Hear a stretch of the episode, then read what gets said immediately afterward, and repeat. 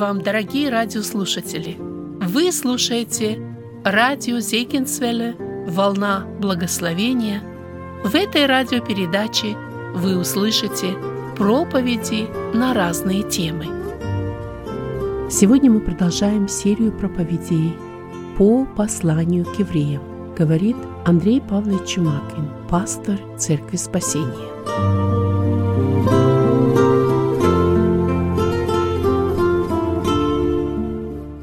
Продолжаем наше исследование послания евреям, и мы читаем и исследуем девятую главу. И сегодня, если Господь благословит, мы закончим девятую главу и посмотрим, что Господь говорит в этой главе. И название вот этой части, которую мы будем исследовать, 16 стиха до окончания главы, до 28 стиха, можно назвать «Завет в крови Христа». А, со времен Иисуса Христа, с момента Голгофы, с момента, когда Христос пролил свою кровь, многие люди не понимают истины о крови Иисуса Христа. Многие люди э, не понимают, как это могло произойти, что Христос пролил кровь, и в результате э, пролития крови произошло искупление наших грехов. И когда Иисус начал открывать, вы помните своим ученикам эту истину о том, что ему должно умереть и быть распяту, умереть и быть погребену, вы помните, Петр обратился ко Христу, сказал, Господи, будь милостив к себе, да не будет этого с тобою. И мы помним, что и потом, когда уже и произошло это событие, и смерть Христа, и воскресение Христа, и когда апостолы, и особенно апостол Павел, а, показывает, что в смерти Христа, в пролитии Христа, это центральная истина нашего спасения. Это центр, это особо важный момент.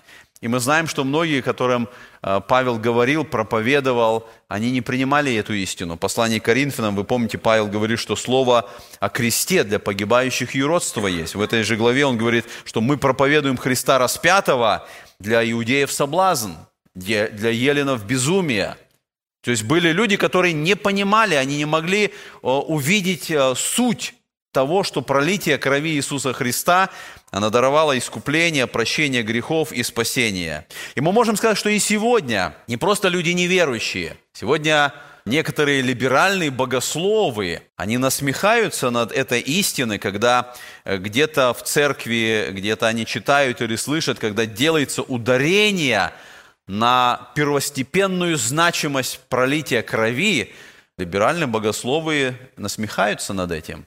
Некоторые из них называют вот это ударение на пролитие крови религией мясника. Они говорят, зачем столько много говорить о крови? Это страшно, это ужасно, это неприятно, это неправильно говорить о крови. И многие либеральные богословы пытаются обойти эту тему, не касаться темы а, смерти, темы пролития крови. И мы знаем, что действительно в древние времена а, многие языческие религии, они тоже имели вот в своих обычаях, в своих обрядах различные жертвы с кровью. Были даже человеческие жертвоприношения а, в различных языческих направлениях. Но совершенно неправильно считать, что евреи – в свое время позаимствовали это в язычестве или в идолопоклонстве. Более правильно считать, если мы смотрим, что у язычников тоже э, есть какие-то жертвы, которые связаны с кровью, более правильно считать, что э, многие эти языческие обряды, они на самом деле являются искажением или подражанием того, что Бог дал народу своему – и они стали искажать это, это привело к различным языческим проявлениям. Но мы видим, что Бог с самого начала, Он открывал человеку спасение через пролитие крови. Он открывал человеку путь, который необходим для человека. Замещение, жертва, которая должна пролить кровь, она дает освобождение человеку. Мы видим это с самого начала э, с Адама и Евы, и потом смотрим дальше, жертвенники, которые начинают приноситься. Авель, он приносит жертву. Мы видим, что с самого начала люди понимали это, это было открыто им, что необходима жертва, необходимо пролитие крови. И это дает взаимоотношения с Богом. А, некоторые богословы почитали, что со времени Ветхого Завета, с момента установления закона, который был дан Богом на горе Синай, вот за эти 1500 лет, когда существовала вначале Скиния, потом храм был построен, было принесено более одного миллиона жертв. Представьте себе, если приносится в жертву телец, как Писание говорит, или бык, как мы говорим – богословы говорят, что когда заколается бык, это один галлон, может быть, два галлона крови. Если агнец приносится, ягненок, четверть галлона. И поэтому вот богословы, которые говорят за 1500 лет, один миллион жертв. Если смотреть на то, что происходило а, во время Ветхого Завета, то действительно можно сказать, что Ветхий Завет, все это служение, левитское служение, которое мы рассматриваем, оно представляло себе море крови. И нам очень важно увидеть, почему это было необходимо. В чем смысл этого? Как нам увидеть эту центральную истину пролития крови Христа, который дает нам спасение, который дает нам замещение. И, возможно, евреям, которым было написано это послание, тоже где-то не до конца была понятна эта истина – Возможно, когда Павел пишет это послание вот этим евреям, почему послание называется послание евреям, возможно, над ними кто-то и насмехался за то, что они уверовали в распятого Мессию, за то, что они веровали в Мессию, который умер на кресте и который пролил кровь. Но мы видим, я сказал, что с самого начала Бог установил эту истину – заместительной жертвы и пролития крови, крови. И Павел показал, что вот в этом послании он показывает, что вся система жертвоприношения, она была построена, она была дана Богом для того, чтобы указать на жертву Иисуса Христа. Для того, чтобы показать на эту особую жертву – которая должна прийти, которая должна совершиться. И вот когда мы смотрим эту часть 9 главы, мы будем смотреть 16 стиха и до окончания этой главы, до 28 стиха, мы видим, что вся эта часть говорит прощение грехов только через кровь Иисуса Христа. Кровь Иисуса Христа дарует человеку спасение от грехов. И поэтому вот э, давайте посмотрим с вами еще раз вот на эту схему, по которой мы рассматриваем все послание, для того, чтобы быть э, в контексте. Мы с вами сейчас находимся вот в этой части, 8 и 10 главы, в которой мы говорили, основная тема 8, 9, 10 главы – это жертвы и завет. То есть в этих главах показывается, что в Ветхом Завете Господь установил жертвы, это был завет заключенный, и необходимо было принесение жертв. Но в Новом Завете есть только одна жертва. Это Господь Иисус Христос. Если там было много жертв, каждый день необходимо было священникам приносить жертву, то в Новом Завете одна жертва, которая совершила и дает результат – Итак, давайте мы прочитаем 9 э, главу, я прочитаю два стиха, 16 и 17 стихи. «Ибо где завещание, там необходимо, чтобы последовала смерть завещателя, потому что завещание действительно после умерших. Оно не имеет силы, когда завещатель жив». Давайте э, посмотрим на этот стих – и мы видим, что он начинается со слова «ибо». И нам очень важно вот все эти моменты, все эти детали э, замечать для того, чтобы понимать, о чем идет речь, чтобы мы помнили, о чем мы говорили до этого. И если мы видим, что этот стих начинается со словом «ибо», значит, он отправляет нас в предыдущие стихи. Где-то там начинается мысль, где-то там апостол Павел на, начал о чем-то говорить, и здесь идет продолжение. И вот когда мы смотрим предыдущие стихи, которые мы в прошлый раз рассматривали, мы видим, что и в 15 стихе есть какое-то продолжение, и в 14 стихе, и в 13, и в 12, и, возможно, 11 стих, он является как бы вот таким ключевым, к которому относится 16. В 11 стихе мы в прошлый раз говорили, написано, «Но Христос, первосвященник будущих благ, придя с большую и совершеннейшую скинию, нерукотворенную, то есть не такового устроения, и не с кровью козлов и тельцов, но со своей кровью однажды вошел во святилище и приобрел вечное искупление. Вот это как бы центральный момент, которым Павел показывает – все ветхозаветнее богослужение, скилл, скиния, устроение, все жертвы, они были указателем на Христа – и то, что совершил Христос, Он совершил саму суть, которую отображали эти образы. И если мы понимаем, что вот здесь вот в этом 11-13 стихе речь идет о смерти Христа, о том, что он со своей кровью вошел в небесное святилище. Теперь мы понимаем эту связь, и мы прочитали в 16 стихе «Ибо» как бы продолжение смерти, продолжение мысли о смерти Христа, о том, что Он вошел туда в небеса. Другая важная мысль – это предыдущий 15 стих, который мы рассматривали – 15 стихе написано, «И потому он есть ходатай Нового Завета, дабы вследствие смерти его, бывшей для искупления от преступлений, соделанных в Первом Завете, призванные к вечному наследию, получили обетованное». Посмотрите, в 15 стихе Павел говорит о наследстве. Он говорит, что Бог приготовил для нас наследство – и есть определенные условия, чтобы мы получили наследство. Христос сделал все необходимое. Он умер за нас, Он пролил свою кровь, Он э, умер для того, чтобы мы получили искупление от преступлений, чтобы мы получили вечное наследство. И когда речь идет о наследстве, вот здесь апостол Павел эту мысль о смерти Христа – о результатах Его смерти, о том, а, в чем для нас польза смерти Христа, он иллюстрирует темой завещания. И мы прочитали, э, здесь Павел говорит, где завещание, там необходимо, чтобы последовала смерть завещателя. Это было в те времена, это и сегодня мы знаем так, что когда кто-то составляет завещание, в котором он определяет кому достанется наследство, имущество, которое у него есть. Он описывает свое имущество, он описывает того, кому он хочет дать свое наследство. Он называет его имя, и он описывает завещание, что таковому, это дети или родственники, или друзья, или кто бы то ни было, я завещаю часть или все мое имущество. Но мы знаем, что завещание как раз отличается тем, что оно вступает в силу только после того, когда умирает человек – умирает завещатель. И Павел здесь говорит, ибо где завещание, там необходимо, чтобы последовала смерть завещателя, потому что завещание действительно после умерших. Оно не имеет силы, когда завещатель жив. Речь идет о завете.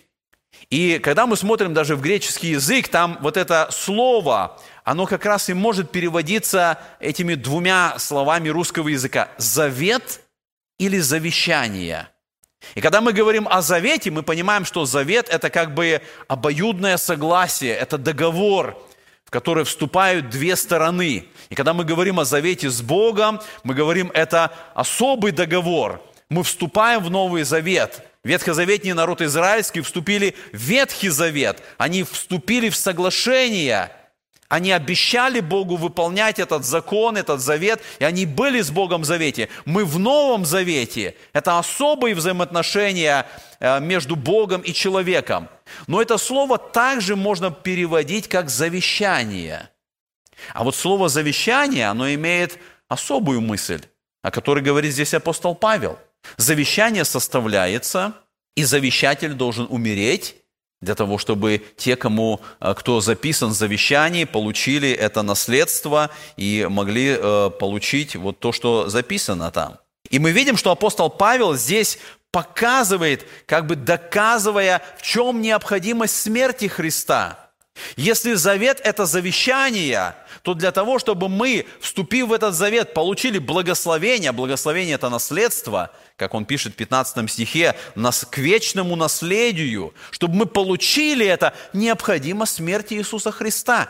Необходима смерть завещателя. Наверное, а, часто люди, думая о наследстве, может быть, особенно здесь, в Америке, они думают, вот как бы получилось так, что где-то завещание какое-то открылось, какое-то, чтобы я оказался наследником какого-то завещания, какой-то, может быть, дальний родственник где-то записал бы меня, и вот вдруг раз открывается это завещание, и оказывается, у меня есть наследство. Многие думают об этом, но не у всех получается.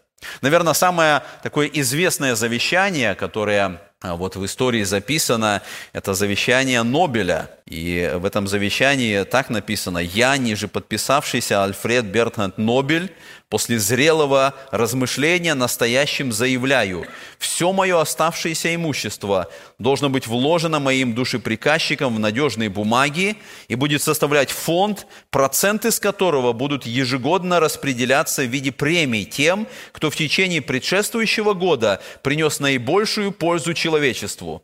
Проценты должны быть поделены на пять частей, которые распределяются следующим образом. Одна часть тому, кто сделает наиболее важное открытие или изобретение в области физики, одна тому, кто сделает наиболее важное открытие или усовершенствование в области химии, одна тому, кто сделает важное открытие в области физиологии или медицины, одна тому, кто в области литературы создаст наиболее выдающуюся работу идеалистической тенденции, и одна тому, кто внесет наибольший вклад в дело, способствующее уничтожению или сокращению существующих армий, поддержки или поощрению мирных конгрессов. Премия Нобеля на основании завещания, которое он составил. И вот с 1895 года, после смерти Нобеля, до настоящего времени было 130 лауреатов этой премии, из которых 26 организаций. То есть мы видим, составляется завещание – и после смерти завещателя оно вступает в силу.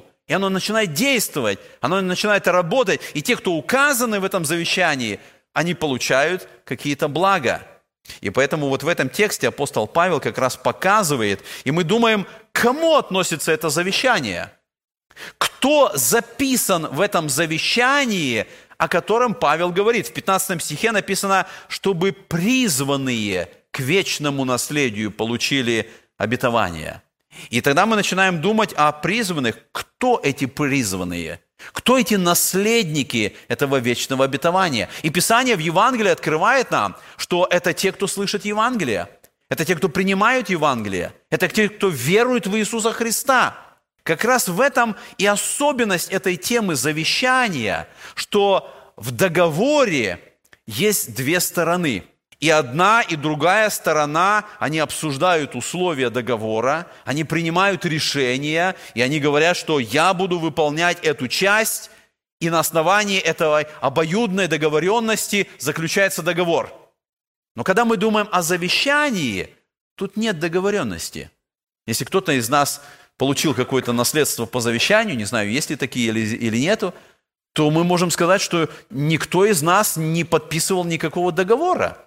Никто из нас не составлял это э, соглашение, что если ты то или то сделаешь, тогда ты получишь. Завещание определяется завещателем, он подписывает, он принимает решение. Но в чем ответственность наследника?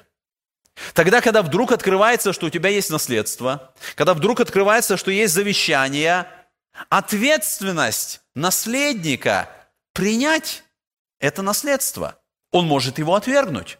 Он может прочитать или услышать, сказать, нет, мне не нужно, я отказываюсь от него. И если он примет такое решение, то он не получит это наследство. И вот в этом как раз вопрос и истина спасения через смерть Иисуса Христа. В этом сама суть Евангелия. Когда мы говорим о Новом Завете, то вопрос нашего спасения – это недоговоренность, что Бог говорит, если ты что-то будешь выполнять, тогда я дам тебе спасение. Мы знаем, что Христос умер за наши грехи, как Писание говорит, когда мы были грешники.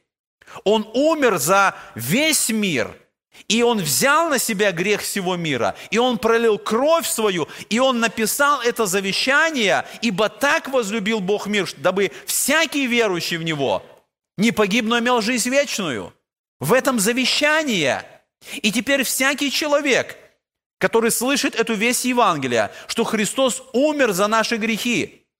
И всякий верующий в смерть Христа, он может получить спасение. Ответственность человека – принять этот дар Евангелия, принять это завещание, принять на свой счет и получить те благословения, которые стали результатом смерти Иисуса Христа – и поэтому мы видим, что смерть Христа, она дарует нам наследство. Нам не нужно зарабатывать спасение. Оно все оплачено Христом.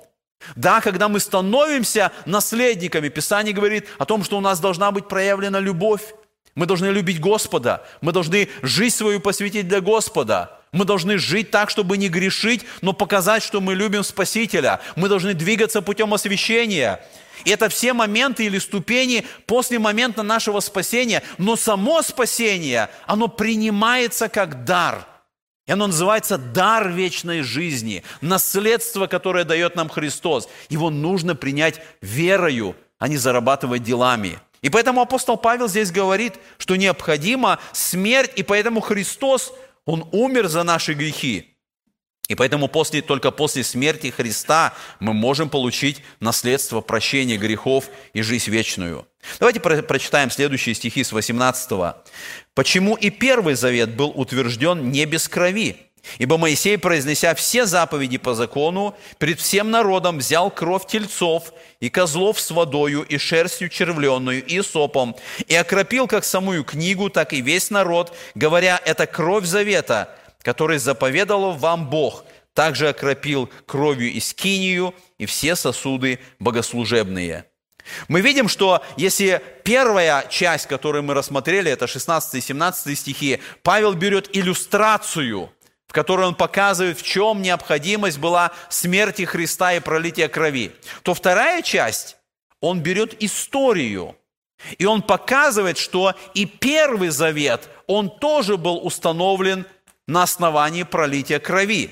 И мы видим, что здесь он цитирует из Ветхого Завета, потому что Ветхий Завет, он показывает нам, мы читаем 24 глава книги Исход, с 4 стиха написано так – и написал Моисей все слова Господние, и, встав рано по утру, поставил под горою жертвенник и двенадцать камней по числу двенадцати колен Израилевых, и послал юношей из сынов Израилевых, и принесли они все сожжения, и заклали тельцов в мирную жертву Господу.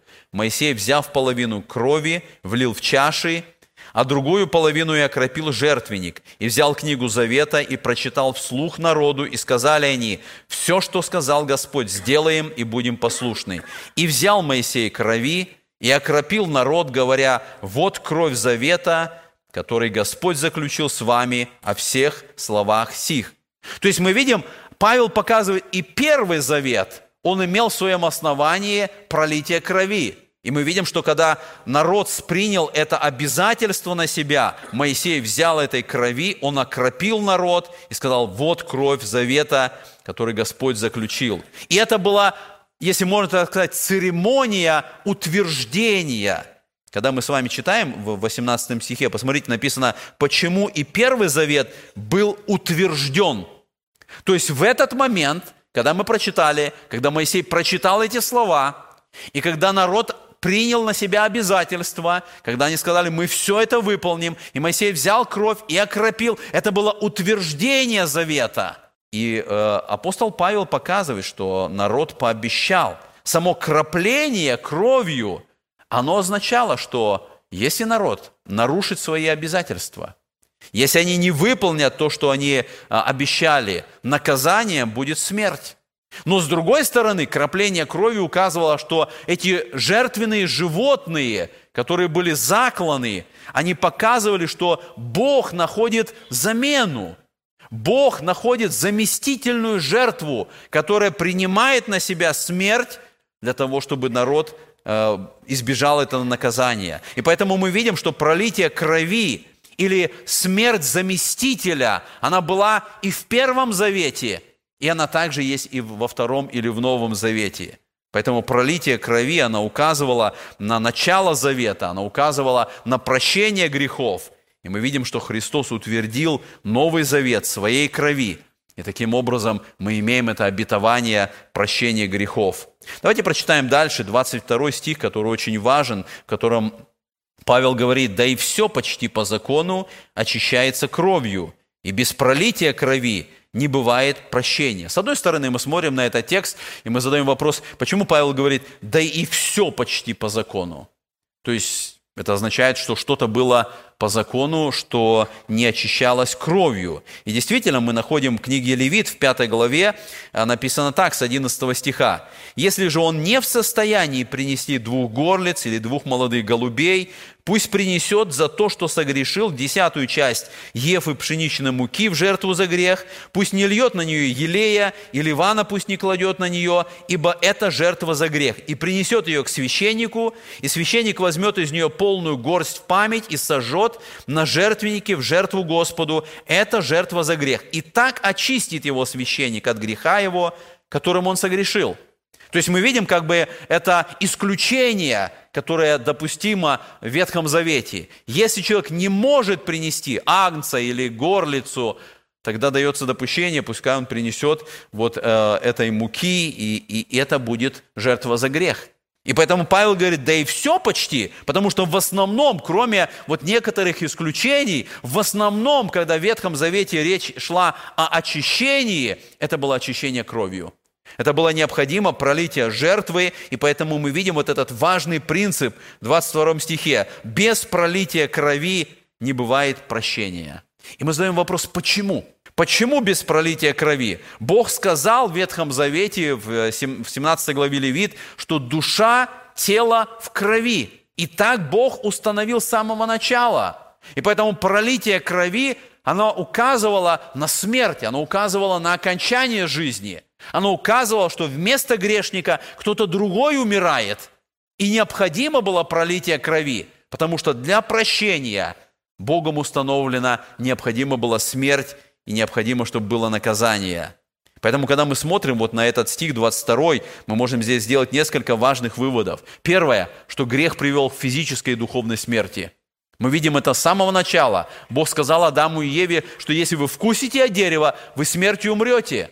И когда они вкусили от плода, мы не видим, что они сразу умерли физически. Но в этот же момент произошло это разделение между человеком и Богом произошла смерть духовная, и процесс физической смерти, он начался с этого момента. То есть все эти процессы, которые приводят в конечном итоге человека к смерти, они начались с того момента, когда Адам и Ева вкусили этого а, запрещенного плода. Второй момент, который мы видим, что кровь, она ярко иллюстрирует цену греха. Кровь показывает, что цена греха, она высока – Необходима смерть. Прощение даруется через смерть. И мы видим, что, как вы уже говорили, что в служении Ветхого Завета, в левитском служении было много крови, было много жертв. Это была такая яркая иллюстрация. Когда человек входил в храм, он видел это огромное количество жертв. Он видел большое количество пролитой крови. И это была иллюстрация, какая высокая цена – для того, чтобы человек был оправдан и был освобожден от греха. И, наконец, третье, что мы находим, что Ветхий Завет был установлен с кровью, потому что Богом кровь была определена как средство для наказания за грех. Читаем дальше, 23-24 стихи. «Итак, образы небесного должны были очищаться сими, самое же небесное лучшими сих жертвами, ибо Христос вошел не в рукотворенное святилище, по образу истинного устроенное, но в самое небо, чтобы предстать ныне за нас пред лицо Божие. Мы немного рассматривали этот текст в прошлый раз, но э, еще раз мы видим вот в этом стихе, что Павел переходит как бы к третьему аргументу. Помните, первый он сказал иллюстрация завещания, второй он посмотрел на Ветхий Завет и взял аргумент с истории, а теперь он показывает, показывает противопоставление того, что было в Ветхом Завете – и то, что совершил Христос. И он показывает, что все то, что было в Ветхом Завете, это были образы. Они только указывали на будущее, они указывали на Христа. И поэтому он говорит, даже сами образы, они нуждались в очищении кровью. То есть мы понимаем, скиния, жертвенник, все предметы, о которых мы говорили в прошлый раз, их нужно было очищать кровью. Поэтому Павел говорит, образы небесного должны были очищаться сими, то есть жертвами, кровью. И это было в Ветхом Завете, и мы видим, что много было пролития крови, было конкретное установление, как нужно было очистить скинию, жертвенник, священникам и все остальное. И мы начинаем думать, а как кровью можно очиститься? Наверное, для всех, для нас привычно, что если где-то кровь попадает на одежду, мы не воспринимаем это как очищение, мы понимаем, что кровь нужно смыть. Мы начинаем воспринимать, что э, кровь приводит к загрязнению, нужно как-то освободиться от крови. А вместо того, чтобы понимать, как здесь написано, что кровью э, происходит очищение. Хотя, с другой стороны, когда мы читаем э, в исследованиях медицины и анатомии, как раз они говорят, что основная задача крови – это очищать тело. Бог устроил человека особым образом. Когда мы читаем книгу «Бытие», сказано, что человек был создан по образу и подобию Божию. мы по-разному можем начинать толковать, что значит этот образ, подобие Божие. Мы понимаем, что это наличие духа у человека, это наличие творчества, потому что Бог творец. Но я думаю, есть еще один важный момент. Кровь Иисуса Христа, как агнца, который был заклан прежде создания мира, она имела значение тогда, когда Бог творил человека. Подумайте, прежде создания мира, до того, когда существовал человек – Агнец Христос был принесен в жертву. Он уже, как бы сказано, заклан был, то есть уже в Божьем плане был Христос, который придет на землю, который станет человеком, который прольет кровь свою для того, чтобы очистить человека и дать ему освобождение – и я думаю, что вот здесь вот уже с самого этого начала, когда было Божье решение через пролитие крови Агнца дать спасение, последующий момент, когда человек создавался, я думаю, что кровь Богом была особым образом предназначена, которая бы отражала то, что сделала кровь Христа. Мы думаем иногда, что, ну вот наша кровь, она так работает, поэтому и Новый Завет говорит, ну и кровь Христа, она как бы выполняет работу подобно нашей крови. И мы начинаем думать, что кровь Христа – это образ, а наша кровь – это суть. И это неверно. Подобно как небесное святилище было суть, а земное святилище – это был образ. Точно так же наша кровь – это образ, а кровь Христа – это суть.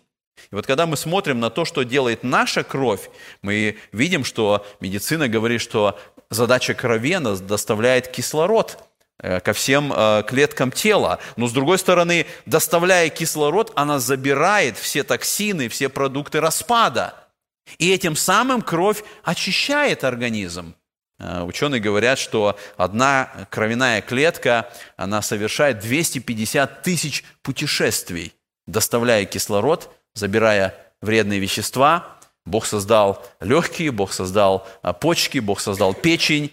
Это все органы, которые работают, чтобы кровь могла, забирая эти вредные вещества, очищать тело. И поэтому, когда мы смотрим на вот эту работу кровяной клетки, которая совершает 250 тысяч и потом умирает, и костный мозг создает новые кровяные клетки, мы видим, что это образ того, что сделала кровь Христа – в этом как раз и мы находим эту истину, что кровь Христа, она очищает человека от греха. Она действует особым образом. И мы видим, здесь Павел и говорит, итак, образы небесного должны были очищаться сими, то есть кровью. Дальше сказано, самое же небесное лучше сих жертвами.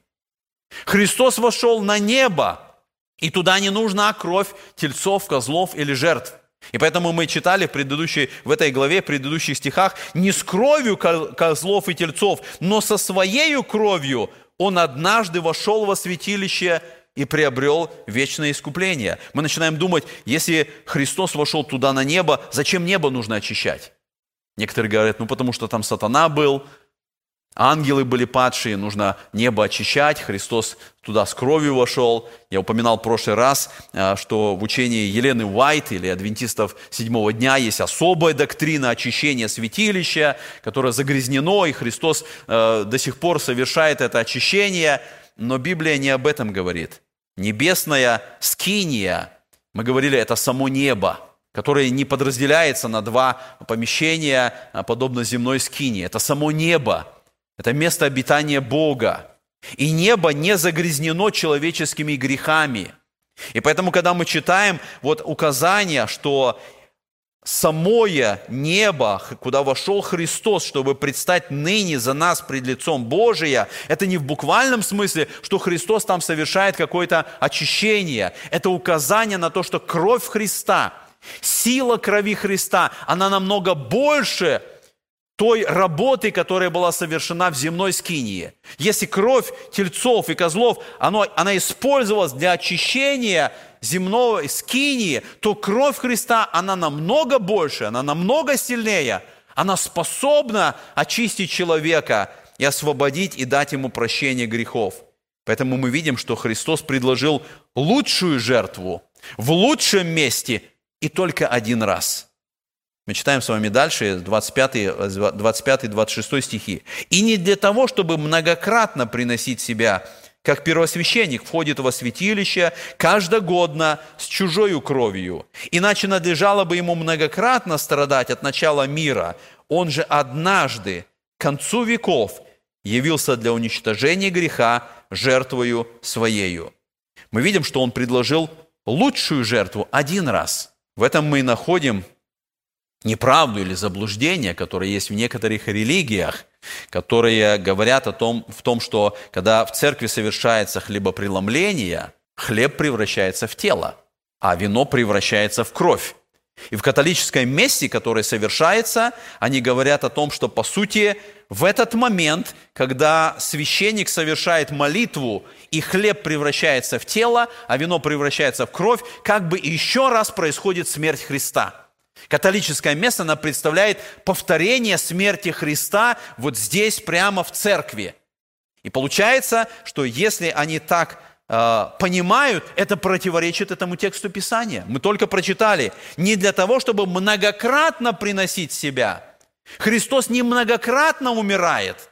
Он один раз, мы прочитали, что Он однажды к концу веков явился для уничтожения греха. Он умер один раз, и ему нет необходимости, необходимости умирать еще раз. Это была одна жертва, которая должна быть достаточной для спасения – и здесь мы прочитали с вами о рукотворном святилище. Посмотрите, сказано, что он вошел не рукотворное святилище, в 24 стихе. Рукотворное, слово рукотворное, вот это выражение, то, что сделано руками человека, оно часто употребляется в отношении идолопоклонства. Помните, в 17 главе Деяния апостолов Павел в Афинах говорит, «Бог, сотворивший мир и все, что в нем, Он, будучи Господом неба и земли, не в рукотворных храмах живет».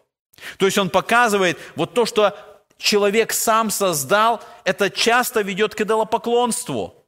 И в этом тексте апостол Павел говорит, Христос вошел не в рукотворное святилище, Он вошел в самое небо, и в этом тексте а, как бы Павел показывает, если эти евреи, которым он пишет послание, они хотят отвернуться от Христа, они вновь хотят вернуться к Ветхому Завету, к левитскому служению, то это сравнивается с уходом в идолопоклонство. Сегодня, когда открыта истина о жертве Христа, когда Христос показан нам в Новом Завете, всякий человек, который не принимает эту истину – который пытается как-то основываться даже на Ветхом Завете и вновь исполнять требования и обряды Ветхого Завета, Павел показывает, Бог не в рукотворенных храмах живет. И Христос, Христос вошел не в рукотворенное святилище, Он вошел туда, в самое небо. Дальше мы с вами читаем, э, вот 25-го мы прочитали, что Христу не нужно приносить жертву за себя. Мы знаем, что священники входили в святилище год за годом, и э, здесь в 25 стихе написано, они каждогодно с чужою кровью входили. Они входили туда, потому что если бы они вошли в святилище со своей кровью, они бы вошли туда только один раз и умерли. Но они входили туда постоянно, они входили туда каждый год. И в этом как раз большая разница, как первосвященник входил с чужой кровью – в отношении того, как Христос вошел со своей кровью. Он умер один раз, и он вошел со своей кровью. И его кровь имеет силу, она достаточна для решения вопроса очищения от греха и прощения, которое даровано. И мы видим в этом стихе написано, что он совершил это однажды к концу веков. Когда мы читаем о указании на конец веков, и вот читаем, что он однажды явился – мы понимаем, что речь идет о первом пришествии Христа. В первой главе Иоанна написано «И Слово стало плотью, и обитало с нами полная благодати истины». Это был момент, когда Христос явился, когда Он пришел на эту землю. И когда мы читаем, что к концу веков Он явился, то в Священном Писании вот это указание на конец веков, оно относится к моменту исполнения обетований Божьих. В Ветхом Завете мы находим много обетований Божьих. Когда Господь говорил, и это исполнится, и это, это все указывало на Христа. И когда пришел момент пришествия Христа на эту землю, эти обетования начали исполняться. Они исполнились в рождении Христа в Вифлееме, они исполнились во многих моментах земной жизни Христа, поэтому этот период называется «последние века». И мы живем в этот период, потому что еще не все исполнилось. Будет второе пришествие Христа, будет исполнение многих обетований. И поэтому Писание говорит, что Христос явился к концу веков. И посмотрите, здесь сказано для чего? Он явился для уничтожения греха жертвою своею. Давайте прочитаем последние 27-28 стихи. И здесь написано, «И как человеком положено однажды умереть, а потом суд, так и Христос, однажды принеся себя в жертву, чтобы поднять грехи многих, во второй раз явится не для очищения греха, а для ожидающих его во спасение. Мы видим, что э, в 27 стихе Павел делает как бы сравнение между жизнью человека и жизнью Христа – он говорит, как человеком, то есть любому человеку, как положено однажды умереть. И в этом, в этом тексте он показывает, что жизнь человека, она не повторяется многократно. У человека есть только одна жизнь. Это как раз показывает, что нет реинкарнации, нету двух жизней, которые может человек прожить. Он может прожить только одну жизнь, и положено, что человек, прожив свою жизнь, он умрет. И дальше мы видим, что в этом тексте сказано, что нет исчезновения. Человек, прожив жизнь и умерев, не просто исчезает с этой вселенной. Что-то будет после смерти. И мы видим в этом тексте сказано, суд будет. То есть всякий человек, ему положена одна жизнь. И когда жизнь заканчивается, он умирает, после этого встреча с Творцом и Судьей. Так определено Богом. И мы видим, что Павел показывает, что так происходит у любого человека, так и смерть Христа. Посмотрите, а потом суд, так и Христос. Что имеется в виду так и Христос? Так и Христос, его смерть не может быть повторена. Он один раз пришел на эту землю, и он один раз умер, подобно как любой человек. Человек не умирает два или три раза.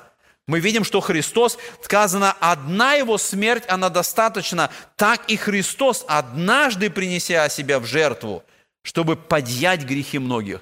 Старое русское слово «подъять», которое мы сегодня произносим как «поднять» или «понести на самом себе», оно показывает, вот в этой девятой главе есть три стиха, которые как бы открывают цель смерти Христа. Посмотрите, в 15 стихе написано «Он умер для искупления от преступлений».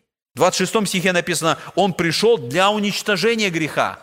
И в 28 стихе написано, что Он пришел, чтобы подъять грехи многих – это как бы э, та же самая мысль, которую мы читаем в 53 главе книги пророка Исаия, сказано, тогда как он понес на себе грех многих из-за преступников, сделался ходатай. Он пришел, чтобы взять на себя грехи. Его одна смерть – это достаточная смерть для нашего спасения. Давайте сделаем выводы, когда мы смотрим вот на эту главу, на эту часть, которую мы рассмотрели. Первый вывод, который мы можем сделать – наше прощение приобретено очень большой ценой. Бог не может смотреть на грех. Бог не может иметь общение с грехом. И поэтому человек, который является грешником, а всякий человек является грешником, он имеет право сегодня подойти к кресту Голгофы, к тому месту, где была пролита кровь, и там получить очищение кровью Иисуса Христа. Там на Голгофе пролита эта кровь. И Христос сказал, сияй, это новый завет в моей крови.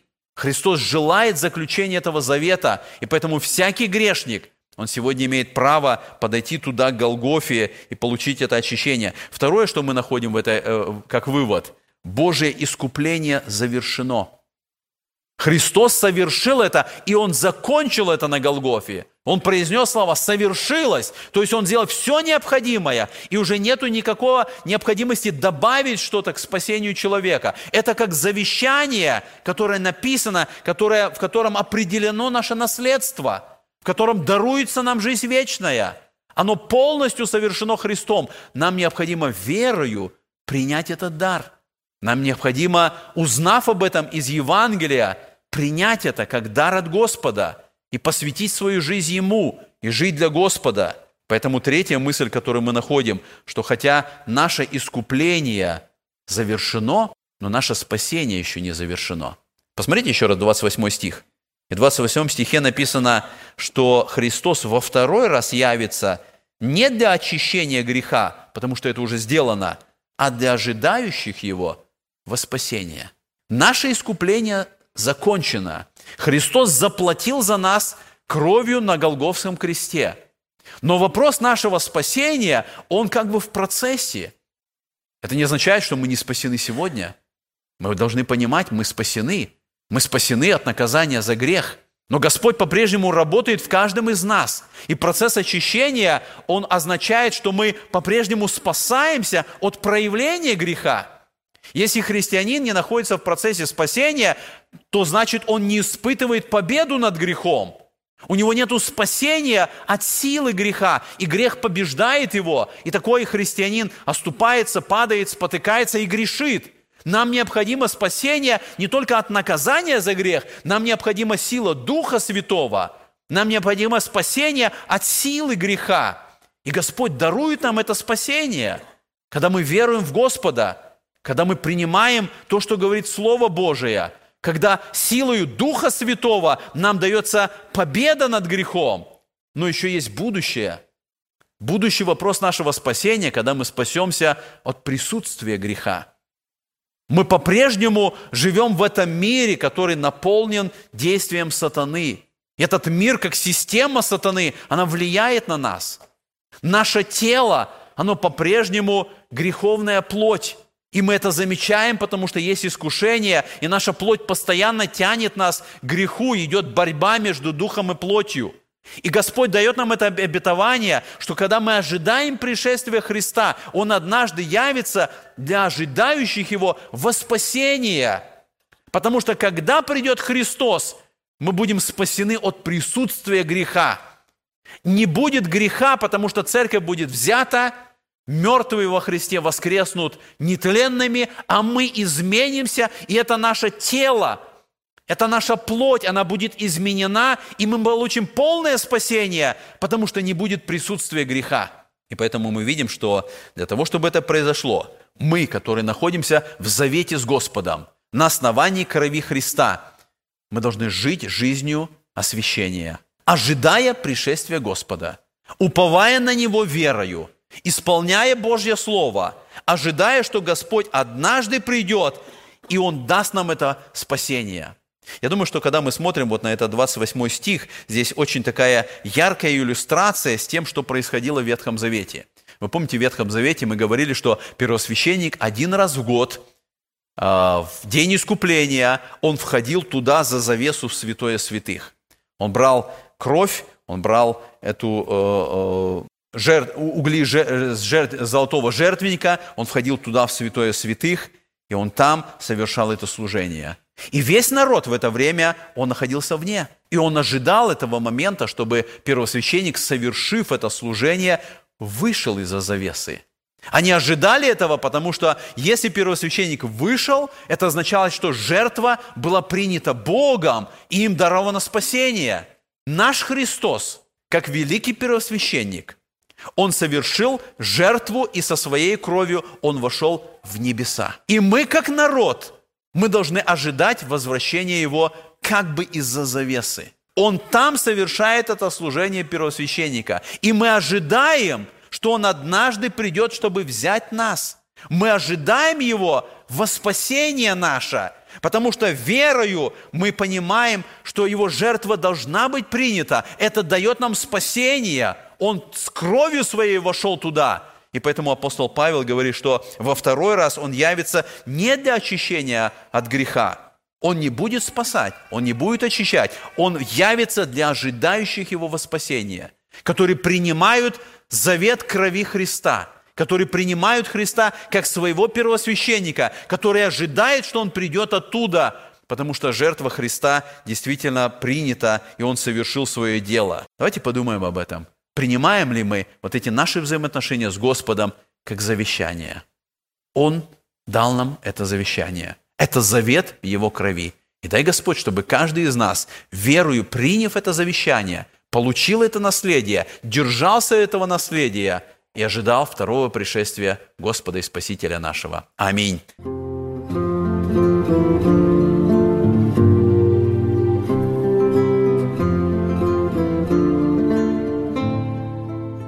Вы слушали радио Зегенсвелле «Волна благословения», город Детмалт, Германия. Дорогие радиослушатели, мы желаем вам Божьих благословений.